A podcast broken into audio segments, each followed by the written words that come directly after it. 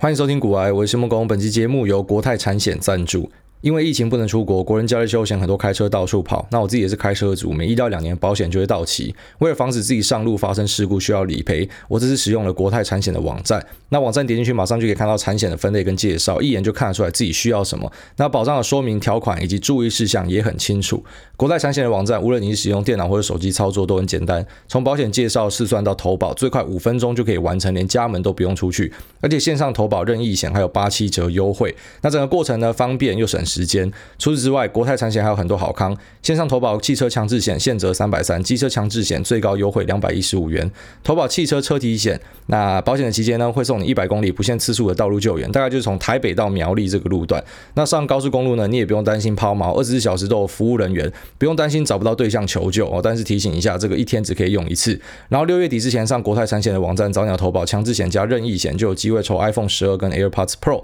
国泰产险除了网站他们本身有很多优惠之外，这次还针对我们的国外听众有两个限定好康，第一个四月十号到五月十号的一个月内，你只要透过我们的资讯栏专属连结，或者说在网页输入活动码 G O O A Y E 加入新会员，就可以抽五十点的 Line Points，总共抽一百个。那第二个是无论你是新旧客，你只要在活动期间成功投保车险，就在加码抽 Apple Watch。那以上两个事情呢，你都要记得要输入我们的专属活动码 G O A Y E 才有啊，才有我们的专属听众好康。那最后呢，我也把这个折扣码跟连结都放在资讯栏这边给大家参考。那如如果说你想要线上了解车险，或者说想要试算投保人，都可以透过连接去看看。好，那这一支广告是之前就已经安排好的。然后就是我，我后来在前几天看到说，哎，刚好今天是排到这个产险，我心里就在想说，干他妈，这真的是上天的旨意啊！我就刚好说我被撞了之后，然后大家才会去意会到，你知道，很多时候你不会想到你自己会被撞。啊，那种意外之所以叫意外，就是因为它就是意料之外，你根本想不到嘛。你开路上怎么知道说，我他妈在两条线中间，我也慢慢开，我也没有超速，看到红绿灯，好，就精准的停下来，就有一台车决定倒车跨越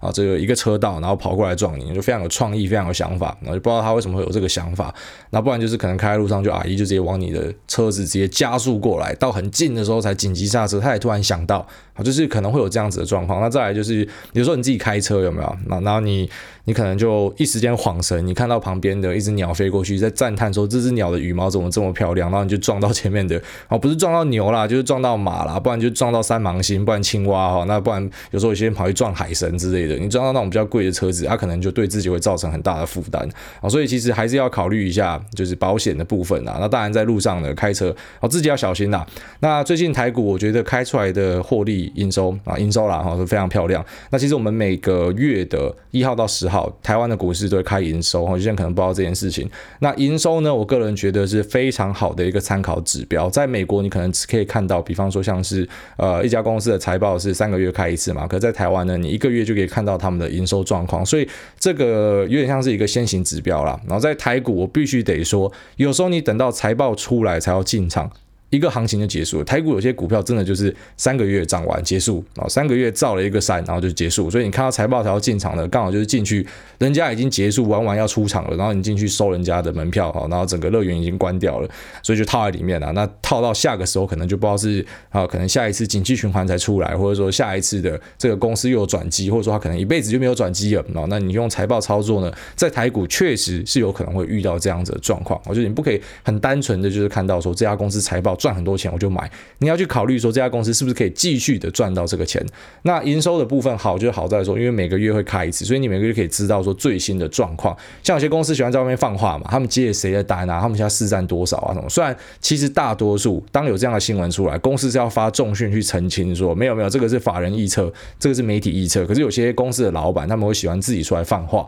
那你就可以用营收去验证它。他告诉你说现在供不应求杀小的，那营收开给我看嘛，啊营收没有就代表干你就在不烂嘛。所以营收是一个很棒的先行指标。那台股这一次啊，四月份开出来就是三月的营收呢，其实一大堆在创新高，创到我觉得好像你的营收没有持续的往上表现，你在台股就算是一个垃圾这样。那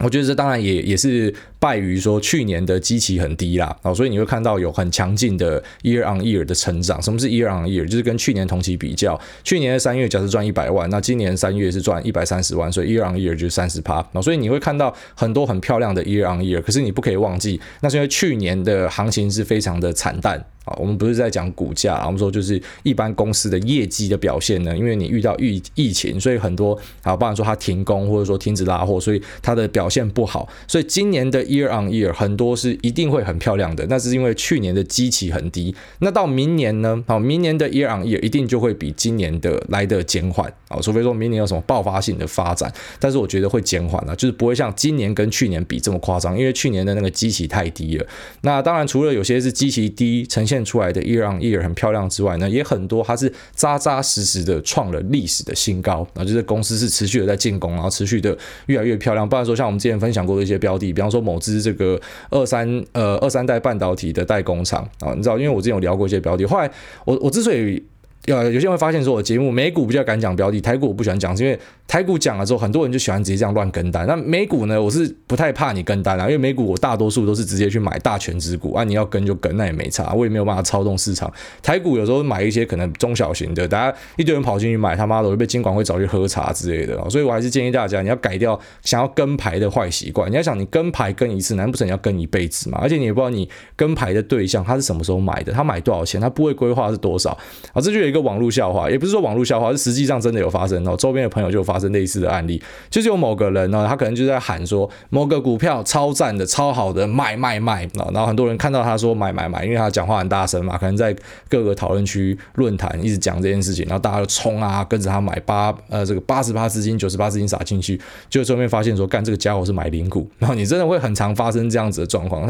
为你不知道每个人他配置是多少，然后你看到大跌之后，你才发现说干，因为他是买零股，所以他根本就是在可防可控的范围，可是你你被他说服了，你买了你的八成九成的资金，那你就重伤嘛，所以你不要去跟牌哦，不要去跟牌是一个非常非常重要的一个基础训练。你今天如果还是在呃花就是很多的时间在跟牌，应该说你整个部位大部分都是听来的话呢，那其实呃我必须得说长期是不太看好了。我真的很少听到可以靠跟牌然后发财啊，还要维持哦，就是可以维持持续发财的状况，这个是很少见的。但当然有些人会靠听牌然后成为暴发户，可是一般来说你怎么赚来的，你就会靠你的实力把它输回去啊，然后这很正常的。所以像像我之前聊到的那个。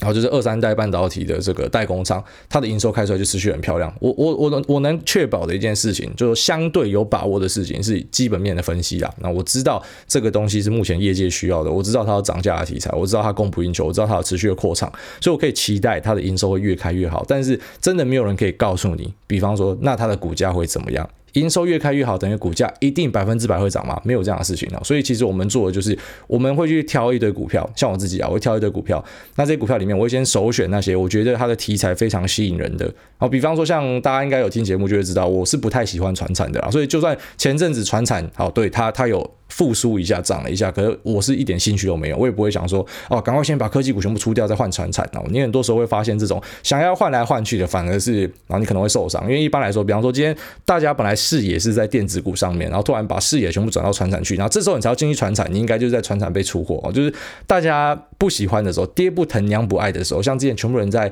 在讲说成长股是他妈废物的时候，就是你要开始去看成长股了，然后等到后来假设啊，比方说成长股又继续喷，然后大家开始回去说这些价值股都他妈垃圾都不会动的时候。那那时候价值股可能就有甜头嘛，很多时候市场是会跟大家想的不一样的。好，那不然说像像它另外一只股票就是一样是中美金集团下面的鹏程嘛，鹏程它本来是做这个车子二极体的，应该说它的营收大部分是做二极体来的。然后呃最近就开始要去攻 IGBT，但是当然它可能还没有获得这些汽车大厂的一个认证哦，在车用的领域里面，然后大家要知道车用在。接下来的可能三年五年以上，在台股它会是一个非常非常重要的题材。我觉得那个重要性不会亚于手机哦，智慧型手机之前带动台股在喷射嘛，包含说里面的镜头啊、PCB 那晶片，或者说。呃，其他的元件啊，被动元件等等的。那手机呢是台湾股市的动能，只是手机呢慢慢的走向一个红海化，啊，红色的海这个红海。那我觉得新蓝海在哪？就在电动车了。所以呃，电动车会带动台股有很多表现，但是当然首要你要先看说，就我们取得认证啊，这个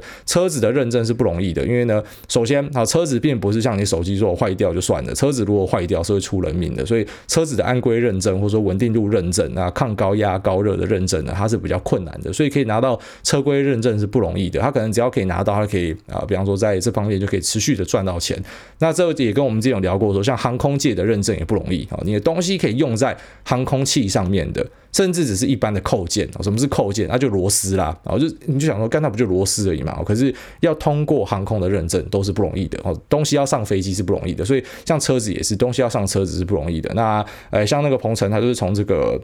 啊，他本来是做车用二级体，就做油车的啊，好，然后现在开始去往 IGBT 去走，那它的营收开出来也很漂亮。其实这有点超乎预期，因为其实本来大家觉得说这个车用晶片都在缺货，所以既然车用晶片缺货，那是不是我可能就呃这个其他车用元件的拉货也不会这么积极？因为既然我都缺货，没有办法造车了，所以我我我应该拉货就会就会停下来吧？就没想到鹏程这个营收创了历史新高。好，那这些是我有在看的，因为我对中美基金集团非常有兴趣嘛。那除此之外，呃，其他的公司。是创新高的一大堆啊，那我只能说，就是台股它确实是非常非常的强劲，就是我们现在看到的这个营收开出来成绩是很好的，所以前阵子不是有两个巨兽对决嘛，哦，就是哥吉拉跟金刚嘛，那我觉得台湾的巨兽对决就是古月涵跟谢金河，啊，这两个就是大家会讲说他们是反指标啊，虽然我之前有澄清过，他们没有到真正的很反指标，因为如果是反指标。哦，给你一个 respect，哦，代表说你是一个咖，因为我跟着你反着做，我就会赚钱。他妈的，你当然就是一个咖嘛。哦，可是其实大多数人都是介于准跟不准之间啦，就是你不是个咖，你连指标都不是这样。然后很多人会讲他们两个是反指标，所以当两个反指标在对决的时候，啊，古月涵觉得说台股可能泡沫，那谢金河觉得台股基本面非常好。那呃，目前看起来啊，谢金河是这个略胜一筹啊。但当然，我们等几个月之后，假设 overbooking 的效果开始开始发酵，开始出现，搞不好大家就会说，哎，古月涵变成是先知。所以，呃，股市有很多的这种不确定性啊。你能确保的是什么？就是一样，好像我刚跟你提到的，你去看好一家公司，你应该去了解他在做什么。那你去了解说他目前的这个应收占比是什么？他客户主要是在美国还在中国？这也很重要，因为像台股最近就有啊，就有几家 IC 设计很衰小了。我觉得真的是很衰小，就是刚好他们是赚中国的钱啊。那可能我知道，可能外面一些人在讨论这样的事情，然后所以说你赚中国的钱，你就是怎样同路人杀小。可是我必须得讲啊，台湾还是很多在赚中国钱的厂商，他们是缴税给台湾政府啊，中华民国政府，所以我不会去做这种啊，就是怎么讲这种政治立场上的斗争啊。我觉得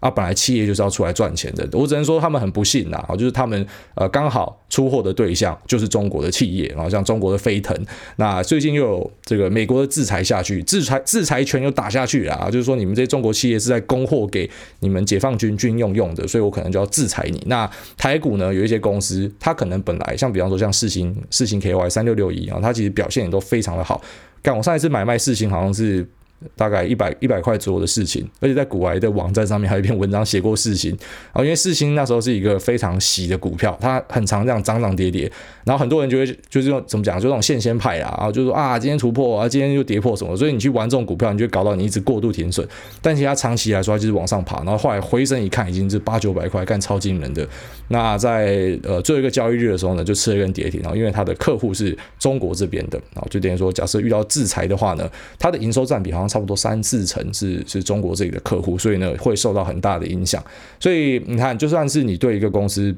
好，比方说你你了解这个 IC 设计的大趋势是好的，那矽智财的大趋势是好的，可是有时候还是会有这种不测风云啊，就是他可能因为中国的厂商，那即便中国厂商这边一直强调说我们没有给解放军之类的，可是没办法，美国要制裁你，那你就一样是中标，所以你可能也可以去选择，比方说我那我知道中国这边不确定性太高了，所以我可能就去啊、比方说去买一些。以美国营收为主，或者说世界上其他地方的营收为主，而没有赚中国钱的厂商哦，那这个选择也是很多啦。所以基本面分析就大概是这样，你要去挑一下哦，一家公司第一个体质好不好，题材对不对，有没有走在未来的康庄大道上哦？那题材对不对很简单，就比方说，诶，他是做手机相关的还是电动车相关的？现在一看你就知道哪一边的这个。本一比估值会给比较高嘛？一定是电动车相关嘛？因为手机已经进入红海了，所以即便你是做手机的，对，可能你的公司也会不错，但是可能市场上给你的这个呃这个 PE ratio 就不会这么高，所以你的股价呢就没有那么好炒了。讲难听一点就是这样啊，所以这也是你要注意的。那再来就是你的客户、你的营收组成啊，大家去了解一下，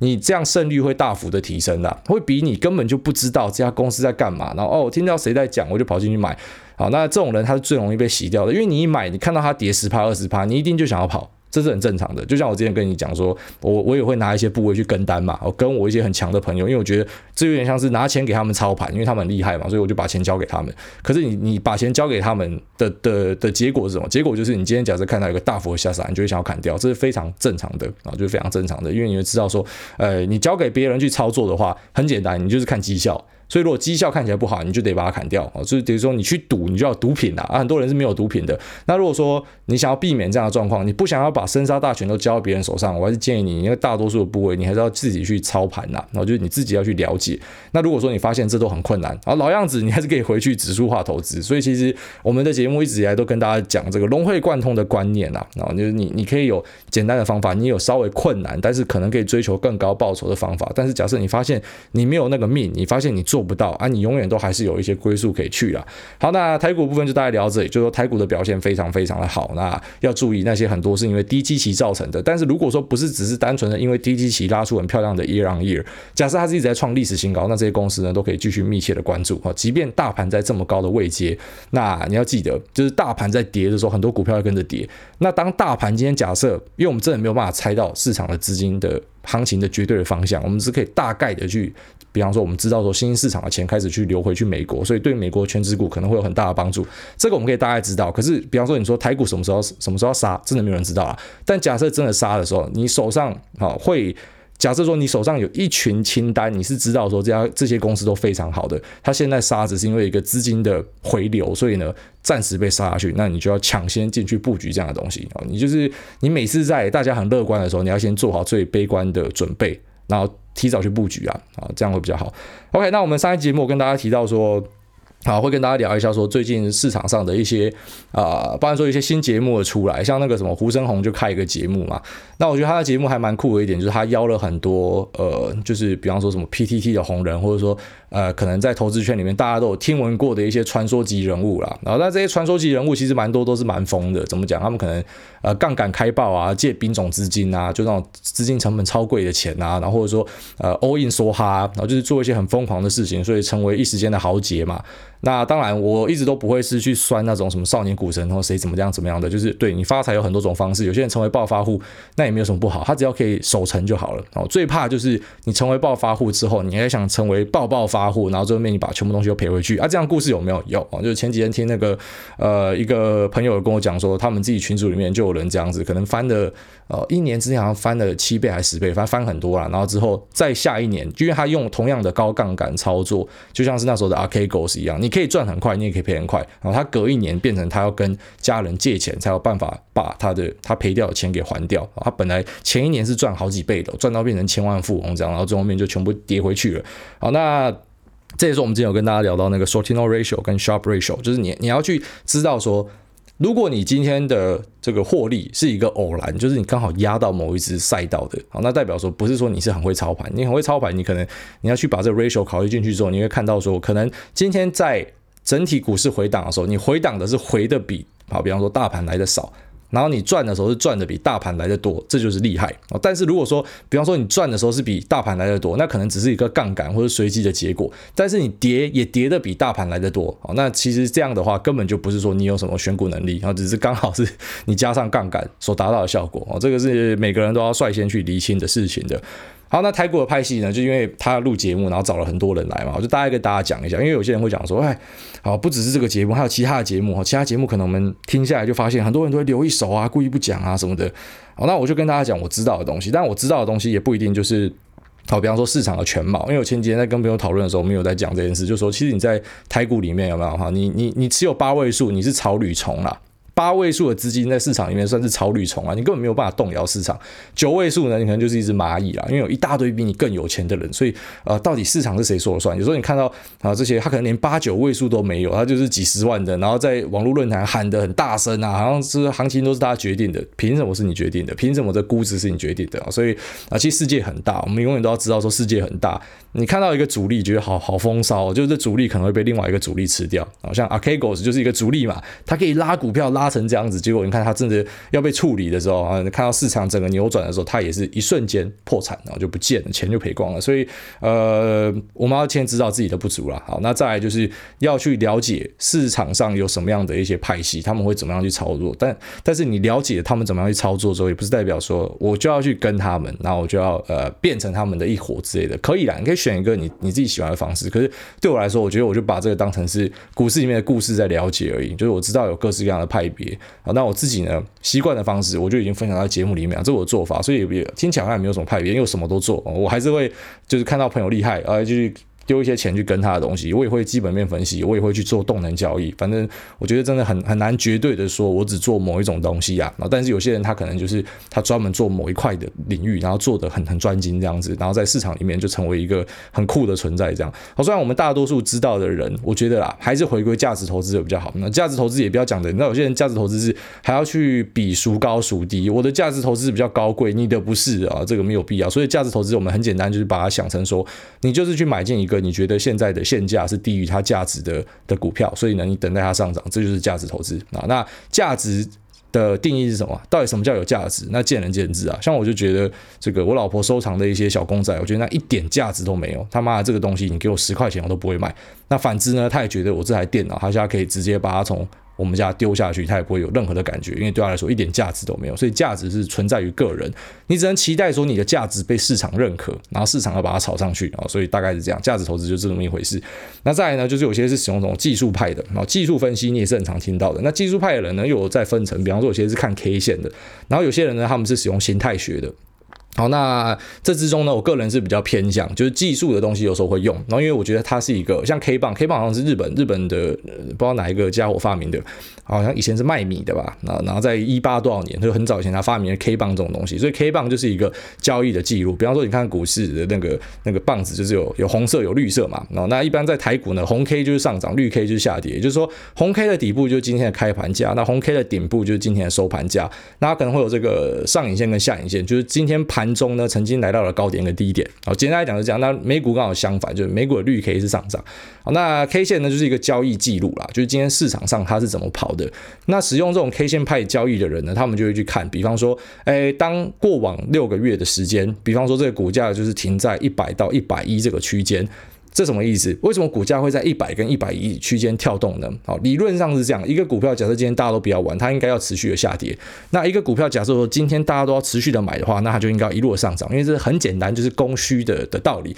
但是为什么一只股票会锁在，比方说某个区间呢？好，就是因为它可能到下缘就有人愿意要买进，所以就把它往上推；到上缘呢，就大家会觉得这边呃差不多已经反映价值了，我就要把它卖掉，所以它会扣在这个区间里面。所以 K 线派的人他们很重要，他们喜欢做什么？他们喜欢看突破。这种突破对他们来说很重要的？因为如果说区呃这个区间一直锁在一百跟一百一，然后今天突然突破了，就代表说可能有些人知道了你不知道的事情，所以他才愿意用。你过往知道一百跟一百一之间，你一定买得到股票。为什么你他妈要一百二去买？为什么到一百三你要赶快追上去买？啊，当然有一部分可能是因为市场行情短暂的疯狂，但是呢，就是做这种所谓的这种 K 线派的交易者，他们很多是相信，因为有些人先知道了市场里面发生了什么事情，所以他们愿意用更高的价格去收这些筹码。所以呢，呃，就是他看到这样就追，就所谓的追突破了。那追突破的人，他们一般来说，他们可能会选择在这一根突破的低点。那有些可能保守一点的会再抓更高，就是比方说低点的负五趴之类的，因为他不想太容易被洗掉，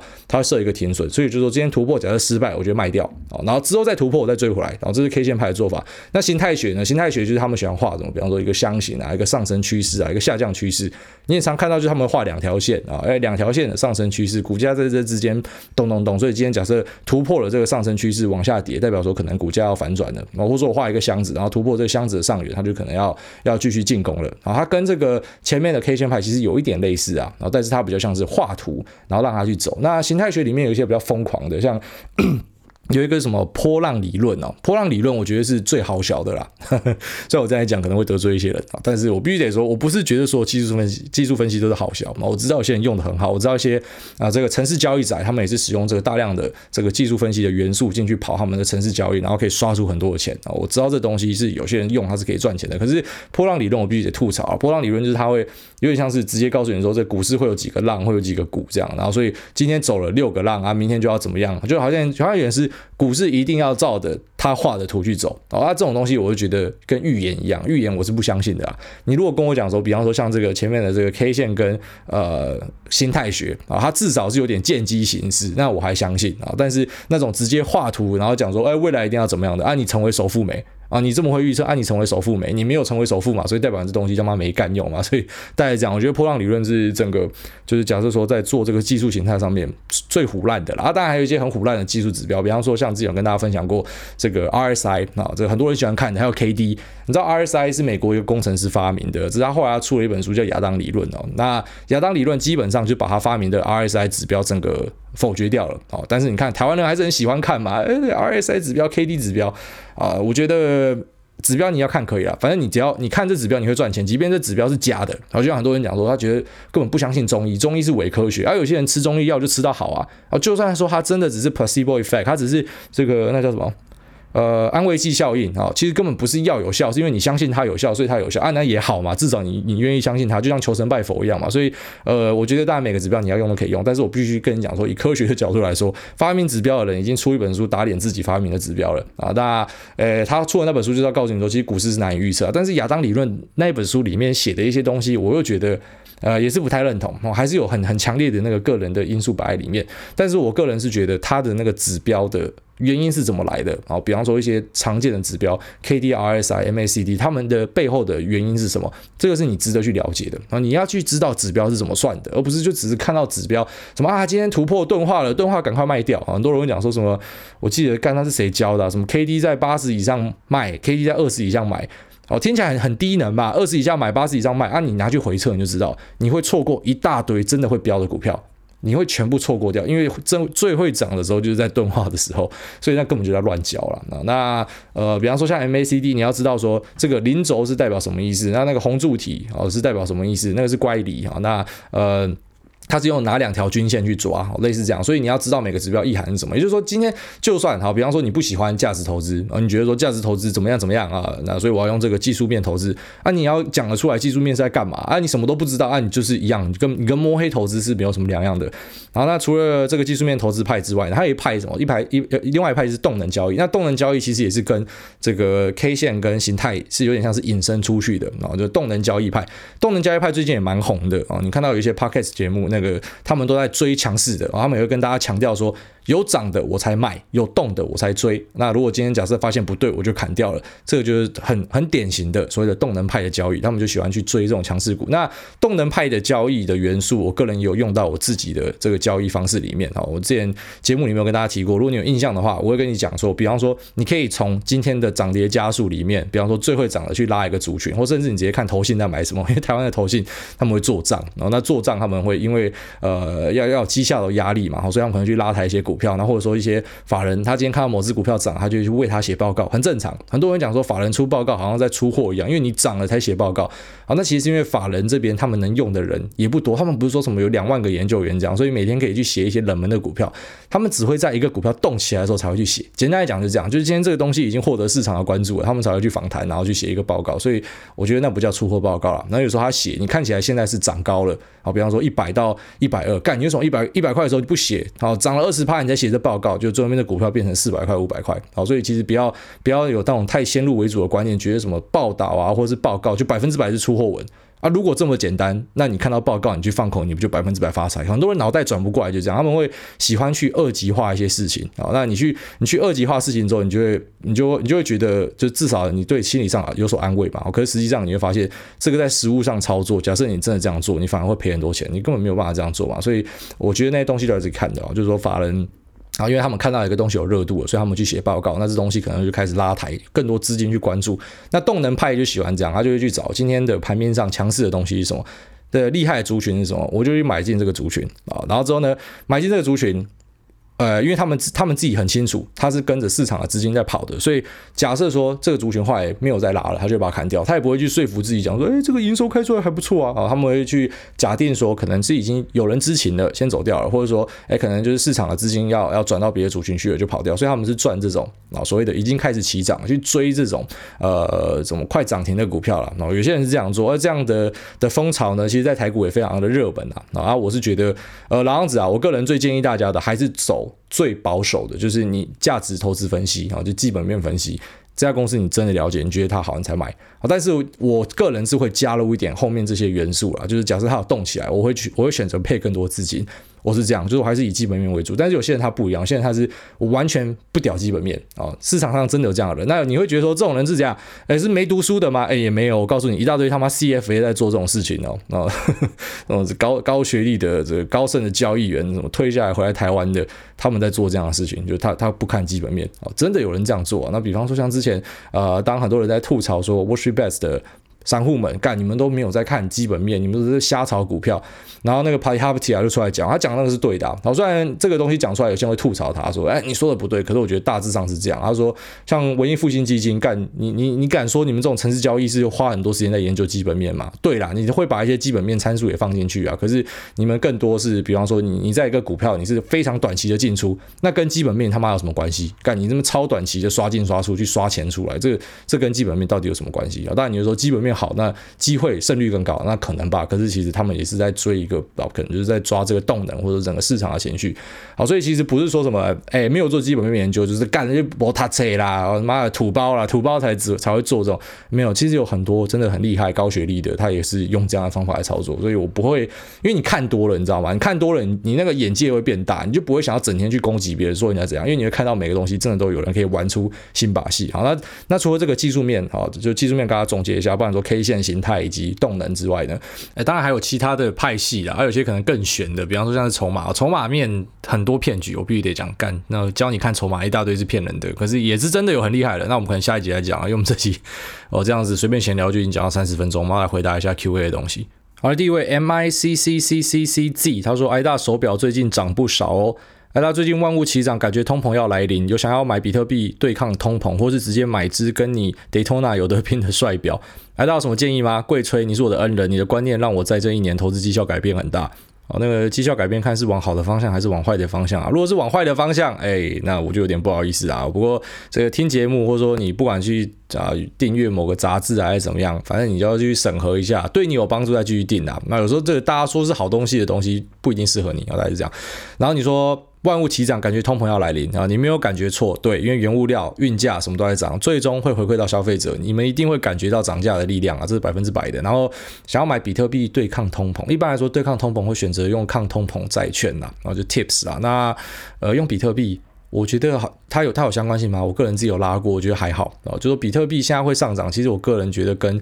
机构大量加入比较有关，就是一大堆所谓的传统金融仔开始在那边弄 ETF 嘛。然后之前不是这边狂干嘛，然后现在每个都在开 ETF 嘛。然后诶，这个 ETF 就是会把传统金融的钱吸吸纳进来，然后他们会跑进去买比特币，所以当然比特币的这个流动性就会被他们买到越来越少嘛。那流动性越来越少，当然就可能会去推升股价，这是可以期待的啦。那像是 Grayscale，它是只进不出。啊，Grayscale 这个比特币信托呢，你买它，它就去买比特币，它的规模变大，它的比特币越来越多，然后它资金不出，所以随着越来越多这种传统金融仔进去囤这样的东西，那它可能会造成比特币的一个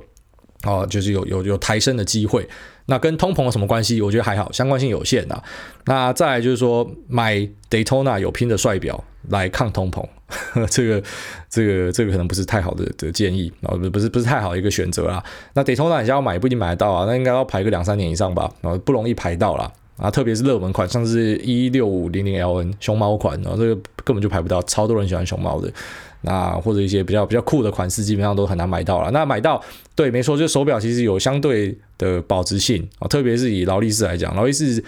它当然有些人觉得落于俗套，好像大家都很常讲劳力士，劳力士，可是必须得说，劳力士就是所有的表里面，我个人觉得最保值的哦，流动性也是最好的。那有些表可能是很酷很酷，可是它流动性不好。那你其实买那样的东西，你也不是要有流动性啊，你也不是要真的要买卖或什么。但有些人确实有这样考量。那我还是觉得奢侈品这种东西呢，就当玩具玩一玩就好了啊。你要把它当成是价值储存的工具，或者说你期待它会涨，除非你今天是盘商之类的啊，不然呃不是一个太好选择。好，下面一位。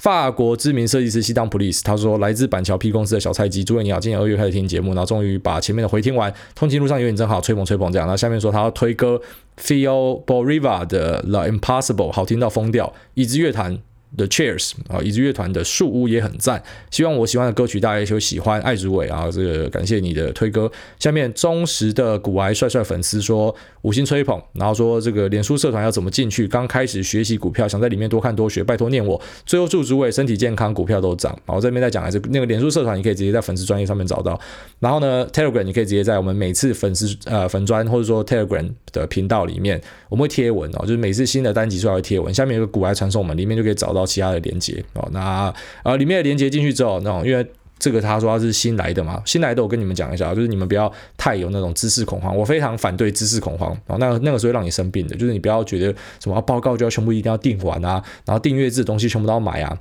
啊，特别是在你可能还没有很有钱的时候，你订一大堆东西，那个是拖累你的本金啊。你重点不是要量多，你是要资金。然后再来就是你不要花太多时间在上面，就是可能你看到一天有两三篇、两三千的这个留言在在刷，那不代表你要把它全部看完，因为你不可能看完。像我也没有把它看完，你就是只要我今天要呃要开盘前，我上去滑一滑，大概滑一滑就要。那反正我跟你讲，很多东西到最后都是 loop 啦。哦，可能大家讨论这个，比方说某个标的或是某个指数型 ETF，那都已经讨论过二三十次了，反正就一定会有会有人在问，所以你随时加入都可以。你随时看都可以，就不要想要一次把它全部刷完，因为那压力真的太大了啊。那当然，我会尽可能的维持里面讨论的纯度，就是妖魔鬼怪、招揽的、收费的都会被我踢掉了。然后，所以其实我觉得是一个很棒的讨论空间，没错。希望你可以有所学习。好，下面一位，你好，我是爱宝孟周公，他说五星吹。那我爸郭董，爱大你好，请问你吃菜棒还是吃肉棒？小弟去年躺在台康公园的纸箱上，又饿又冷。那近期台康因为疫苗代工，奶子要忙解。那郭董又投资五十亿，小弟赚了快一年以上的薪水，